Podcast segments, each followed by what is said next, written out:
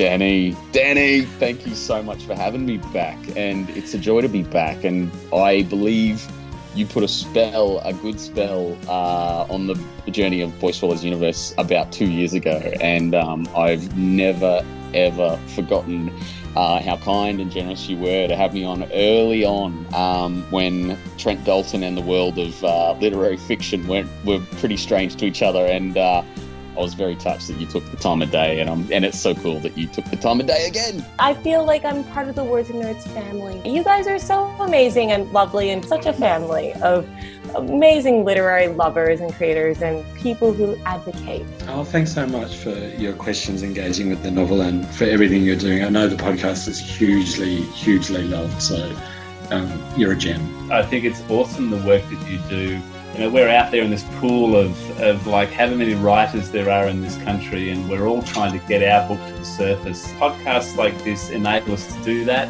and also to talk about our craft.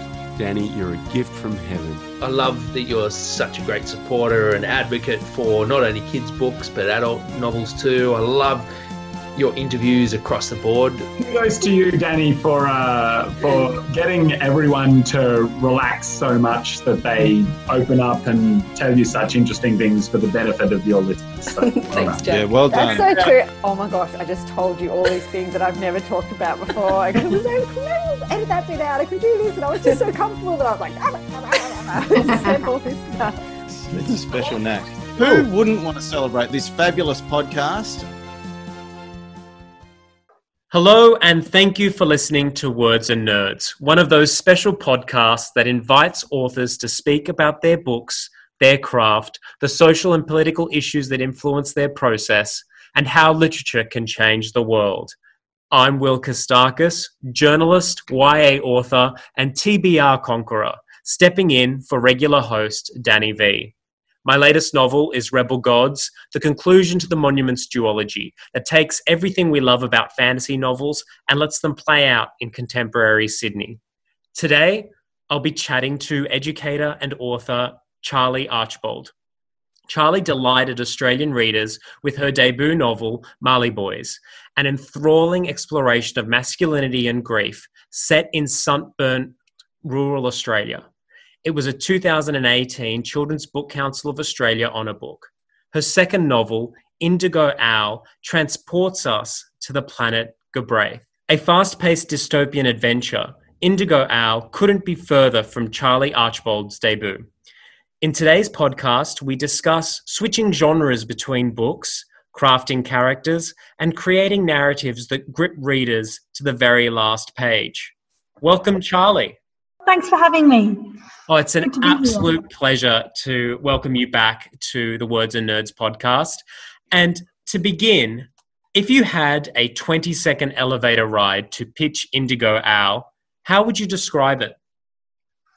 Um, after Earth was destroyed by climate change um, and overpopulation, private corporations were able to colonize new planets.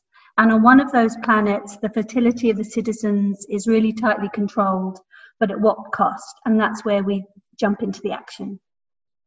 Wonderful. And, you know, I have to say, I stepped into Indigo Owl not knowing what to expect. Well, actually, I went in expecting a book very much like your debut. What was it like for you to just sort of, was it purposeful to tw- switch up genres so drastically, or was it something that just came from this idea spoke to you and you followed it? I think it's the latter. I think it was the idea that kind of spoke to me. And it also, I think, comes a bit from that sort of space as a fairly new writer. You never really know what your sort of journey will be. And I think as a writer, you, you sort of have to explore what interests you at the time. Um, rather than perhaps maybe thinking, I don't know, maybe I should just be seen as writing contemporary realistic fiction. And it was just something that I really was interested in. I've always enjoyed reading and viewing um, science fiction, um, speculative fiction, those types of um, books. And um, it just felt like a natural space for me just to jump into. And I, it was, I really enjoyed it. Yeah. The best dystopias reflect the realities of our world, heightened to the nth degree, and climate change and capitalism loom large over this book. Why yeah. was it those things that you wanted to explore? What drew you to that? Um, I think that for me, that they are the contemporary issues that we face. And I think working as an educator, I think that they are issues that young people face and that we are that they are having to shoulder a lot of the burden around those things. So it seemed a sort of a natural um, way to explore those ideas, but in a fiction setting. And I think with dystopian fiction, there's that opportunity to look at um, loss of individualism, um, government and tech control, survival and inequality, but in a setting that's removed from our contemporary world. So uh, that was a space where I felt um, comfortable writing and exploring those issues, really.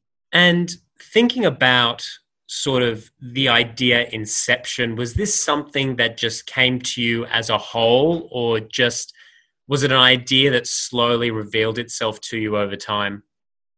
I think it was definitely an idea that revealed itself over time.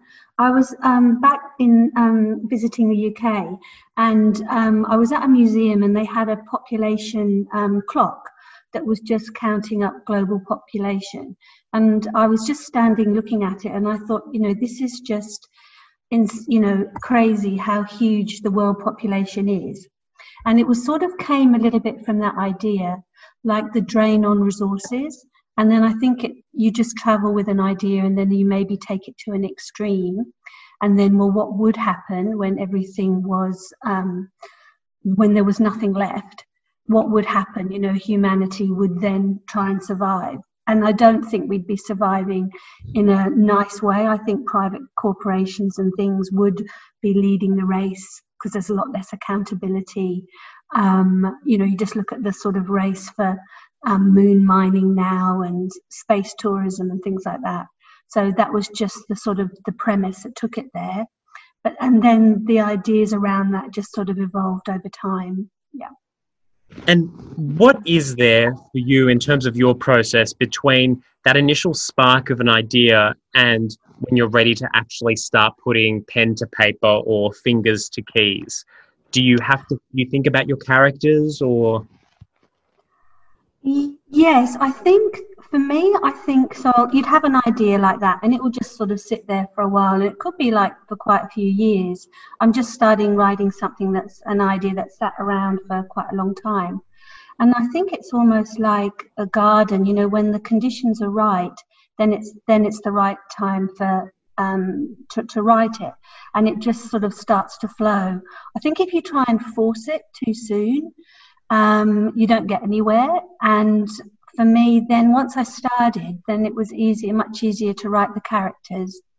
So even though it's really different from Mallee Boys in terms of setting and content, in terms of like the idea of um, first person and individual voice, that element I think was something I really enjoyed writing and feel comfortable doing. And so then I was able to, it, then it just sort of seemed to flow. Once I got those characters in my head, then it, I was able to construct it around them. And I would love to know. I was riveted, you know, once I was introduced to Scarlett, Rumi, and Dylan, I was riveted. And I was, you know, as I'd read about one, I was always sort of itching to jump into the head of you know, another one. And that's, that's a sign of characters that are really well drawn. And I loved stepping into their worlds in those alternating chapters. How was it that you made them feel unique? Um, I think I, when I was um, young, my, I did a degree in drama, and I've always really loved plays and theatre. And I think when you watch plays and read plays, they because they have to, you know, they're over such a short time, the characterization is really important. So I really think that I sometimes bring, I try, I don't try, I think I just really enjoy building characters that you could see on a stage or that come to life quite quickly. So I definitely think um, that background in theatre and drama has influenced longer fiction writing. I've tried to write plays, but I just kind of can't get into them quite as well as the longer fiction. But I do think there's that sort of theatrical casting that is in the books. Yeah, definitely. So I think maybe that might be why I really um, what comes from those from the characters. And I'd love to talk to you about the process of a first draft. Are you somebody who writes a first draft and feels good about it, or are you human and do you absolutely hate what you've written? oh, at the time, I think it's fabulous. And then I read back, I go, oh my goodness, what was happening there? And it never connects with anything else. so, yeah, and you're like, oh my God, it's a hot mess. Yeah. So, yeah, definitely. Yeah. So it definitely is a bit like that, and you sort of feel that sense, oh, I've done it, and then you look back and go, you've so not done it. it's not all over again. But yeah, so it is hard, but you'd have to, but you almost have to pour it out, don't you? Otherwise, you wouldn't have anything to regroup. I was I was talking to a friend yesterday who wants to write her first book and yeah. advice I gave her was you need to give yourself permission to write absolute rubbish. Like yes. don't think absolute rubbish, but your hypercritical voice in your head is going to think that it's absolute rubbish. You need to yes. give yourself the freedom to do that. Yeah. And the thing is though, when you've got something that you know, you know, came from the germ of a really, really good idea, and then you write it and you look at it and you're like, oh, this needs work. What do you do first when you're sort of staring at a manuscript that you think needs reworking? What, where do you start? Uh, look, I, you so you, I would read I read it back through, and I actually read it aloud as well because that helps too. And then I and then I think often it will be sort of things like the plot or things that don't connect. So then it's kind of looking at it with a critical eye, thinking, well, d- this doesn't make any sense, or there's no point having this here because it's not followed through. You know, you've opened heads, you know, put someone on a road that doesn't go anywhere. So I mm. think you kind of have to be step back a bit from it. And then I think for me, there's a few people who I give it to to have a read through. And um, then th- that's just sort of evolved over time. And those people are quite um, honest in their feedback. And i think that's really important that you know you can have people who can say to you well that doesn't make sense. I don't understand what happened there or you know what's this person doing? And though that sort of feedback is vital i think without it I, it would be very hard to do it on your own. And i think sometimes people think of writing as such a sort of solo solo you know pursuit. But it's really there's a lot of collaboration and communication and sort of organic growth of a novel. And i think you have to let other people have a look at it. Well i do to let me know where to go next.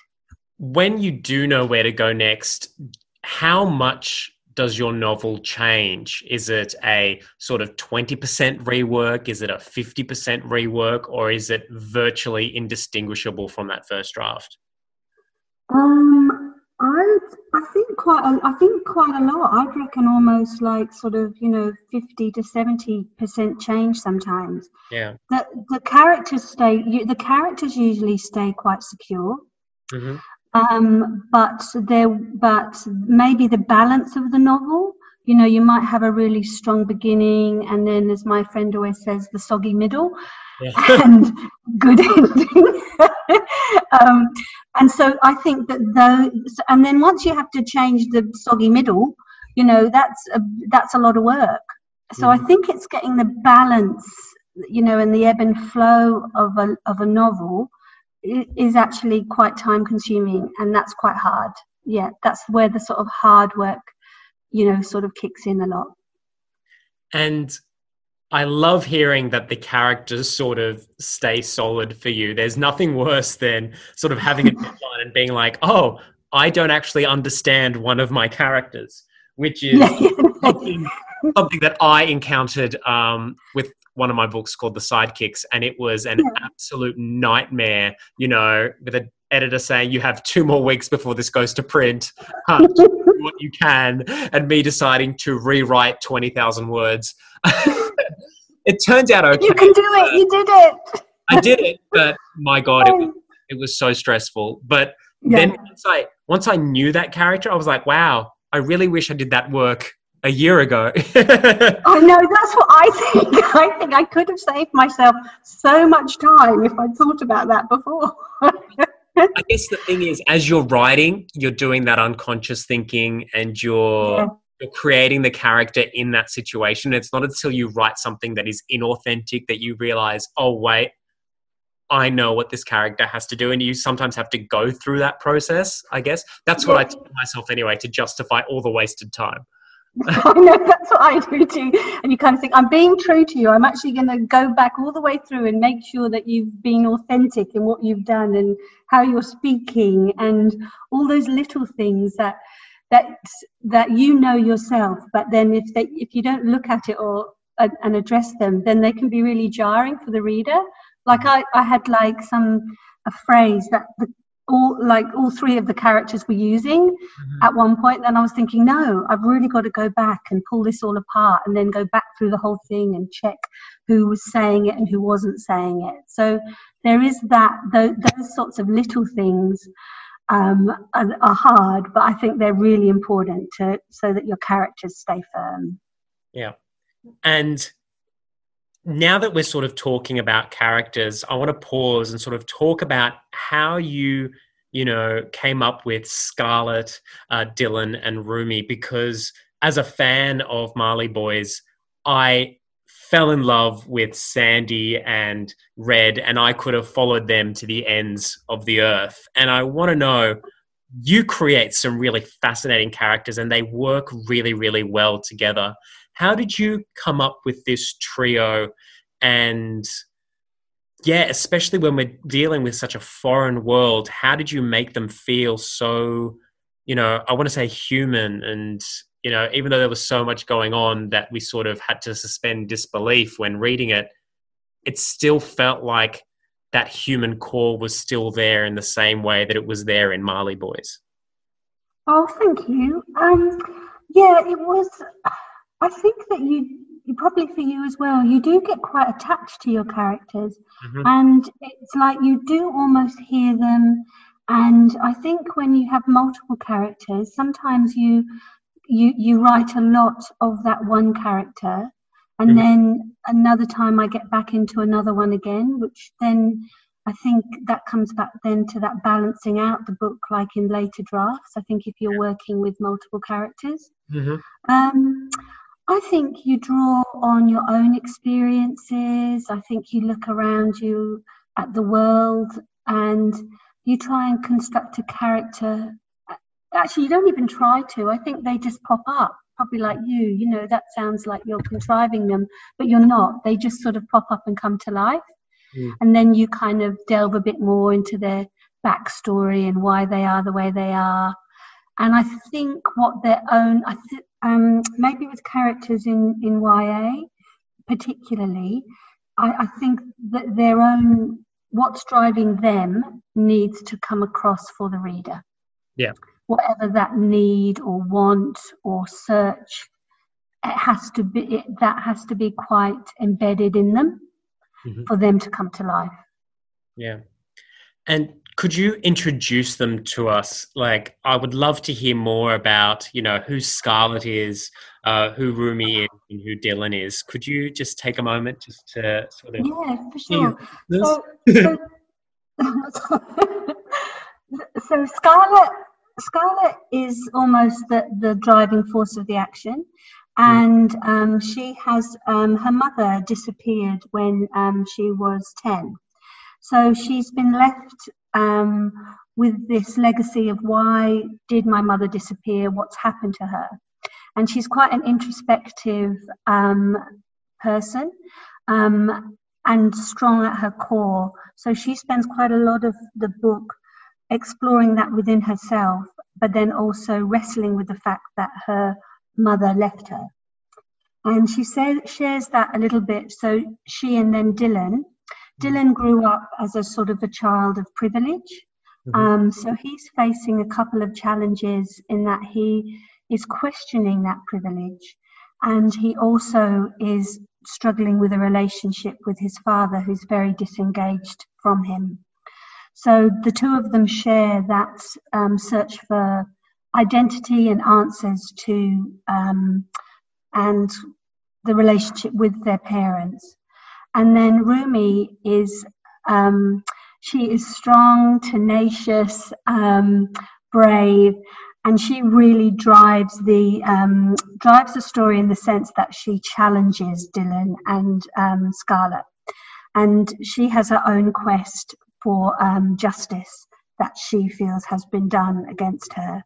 And I think that so the three of them together um, balance one another through their personal backstory and um, and challenging the world, the the very dystopian world in which they live. I love that, and it really was wonderful getting to know them and sort of seeing them reveal different aspects of their character as the story progressed. And you know, you mentioned that in the drafting there was a soggy middle. Well, yeah. reading the finished product, there was no soggy middle. So whatever you get rid of it, you did quite a good job. And you mentioned that Thank Scarlett is the driving force of the narrative. And, you know, I completely agree. In the first chapter, we learn that her mother had enemies. You know, there's just that moment where it's whispered in her ear and she's released. and, you know, that's, I'm sitting there going, Charlie, I know exactly what you're doing, and you have got me hook, line, and sinker. And from that moment, the pace, yeah, the pace rarely relents. How is it that you craft a story that is so gripping? And it's obviously purposeful because you mentioned there was a soggy middle. Like, yeah. what did you do to make sure that it captured the reader? Maybe again it was I kind of really like to write in scenes um, even with Maliboi, um, you know, I think I was just sort of, you know, really developing my sort of um, skills in that space. So I really like to write in scenes. So when even with so with this one, I, I saw it quite scenically. Mm-hmm. Rather than um, you know big uh, wads of sort of description, so I think that that gives I think that adds pace to narratives. Yeah. And so I think if you're aiming for like a kind of, I suppose this is very much a sort of plot driven narrative. If mm-hmm. that's if you're aiming for that, then I, you kind of want to keep it um, the momentum going. So then I would look. At, so then when I would look at the drafts and think, look, it just got a bit flat there. What's something I could do to change it up? And that could be even something as simple as shorter chapters mm-hmm. or longer chapters. You know, those things to give it pace, or maybe you want to pull it back a bit, so you may do a bit of a back, um, a um, a recount scene for a character rather than it being in the present tense. Mm-hmm. Those things can help balance it out a little bit and I, and keep it moving as well. Yeah, wonderful. And look, all that work paid off. You released Indigo Owl earlier this year. It, yes judging by the people I've spoken to who've read it, it's been very well received. And the schools that I've visited in term four, it has been one of those books that pops up when teenagers talk about what they're reading, what they're excited about. Oh, that's good. That's great. Yeah. How do you feel about a book after it's out in the world? What's what's your relationship with this book now that it's sort of done, basically? Oh, yeah, I know. It's a funny, you probably know, have your own feelings about this. It's a funny sort of feeling because you've been so invested in it and so involved in it, particularly like in the writing. And when you get to that 80% part of it, that it's almost done, mm. you know, you're so invested in it and then it's almost like a, a big party and it's sort of over yeah.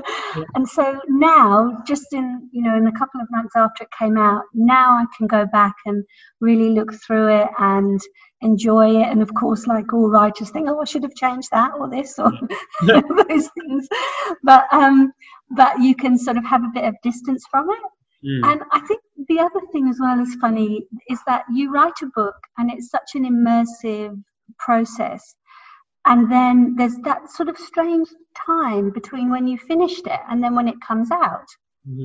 And and so then when you're re-talking about it, you really have to go back and think, now what was I thinking at this time and what was motivating? Because to the reader, of course, it's all new. So it is uh, interesting. So I've, I've yeah, I, I've really enjoyed writing something different, and I'm I'm glad I did. was it nerve wracking releasing something that was so different to your debut? Yes. and everyone's gone, oh, what'd you do that for? I was going, oh, I don't know, it's too late now. it was, yeah, it was. Uh, yeah, it was very, it was nerve wracking. But then I suppose it just comes back to that simple space, you know, writers, you know, we, we need to write, and the joy of it is writing what you want to write at the time. Exactly, and it's and that's that's what I tell myself until I realize, oh wait, what are the books that I like? it's the books by those authors where you know exactly what to expect from them. and I'm not that. I'd be like a publicist nightmare. I'd be going, "Oh my god, what's this?" exactly, but at the same time, while it's not what I expected, and when I was in the thick of it, I was like, I cannot draw any parallels between this and the debut once I emerged from it, I was like, oh no, that felt like whatever a Charlie Archbold book is. And started to sort of see, you know, even before you mentioned it, I saw your book, you know, and it, your your history with drama makes sense to me now because I do see it as sort of these collection of scenes, and I've started to notice these sort of stylistic things that you do. So the books, while being completely disparate things, I can see the connective tissue between them.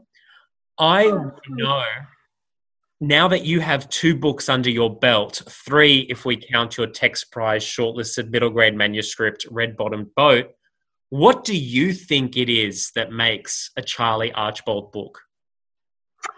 Um, oh, that's a very good question. That's a reflective one, isn't it? Um, let me think. Maybe maybe characters, dialogue, and an immediacy hmm. of the book. I don't. Yeah, maybe. I don't know. Yeah, that's hard.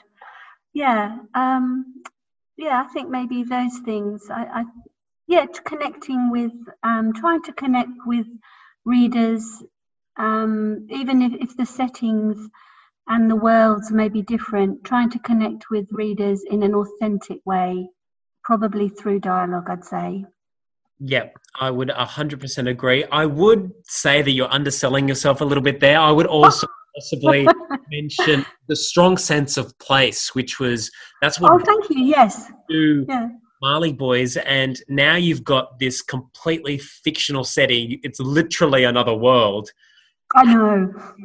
How did you come to create brave was that something that was just oh the plot has dictated the landscape be like this and that's sort of where you ran with how did you create this world that's, yeah, that's interesting because initially i had it on earth i said it on earth like in a sort of speculative future but then one of the early readers said this is way too complicated to have this plot on earth because it couldn't happen and so then they suggested, well, why don't you take it off world just as a random off the cuff comment? And I thought, oh, of course, that's going to solve so many of, of the issues. So then, so then that was like, then that became really the second draft, that construction of the world. And once I got into the world, I really loved it. It was really fun to do that kind of um, world building. Um, uh, like uh, my brother said, you can BYO your own flora and fauna. You know, there's all those sorts of things you can do. And yeah, so I think once I started with that, it just sort of came to life really easily. And it was actually really fun creatively to do something like that. Yeah, the, yeah, it was good. Wonderful. And yeah.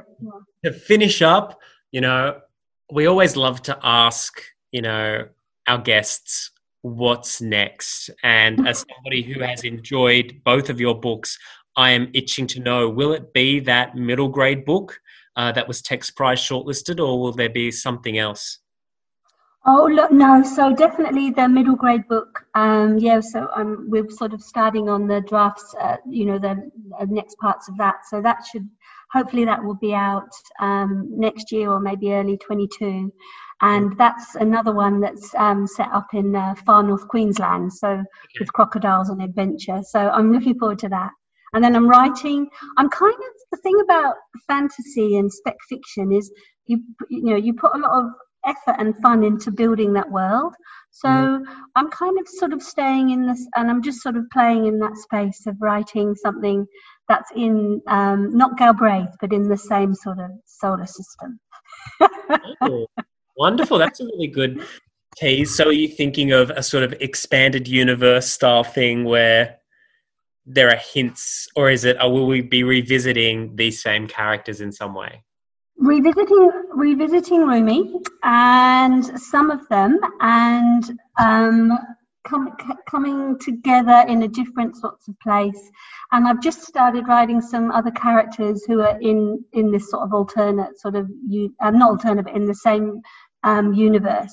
So yeah, I, I'm quite enjoying that. I suppose it's that part of writing that's the playing part you know, just the sort of sketching and um, being in that different place. So I'm starting to really feel and get a few more characters who live on a very small planet nearby. Wonderful. Well, Charlie, I want to say on behalf of Dani and our listeners, thank you so much for joining us again for Words and Nerds. It's always an absolute pleasure to speak to you about your wonderful books and your process. And for those who are listening, uh, Charlie Archbold's novels, Mallee Boys and Indigo Owl, are available now from all good bookstores, and you will not regret picking one of these up and devoting some time to them. Thank you again, Charlie. Thank you so much, Will. Thank you very, very much for having me today. Always a pleasure.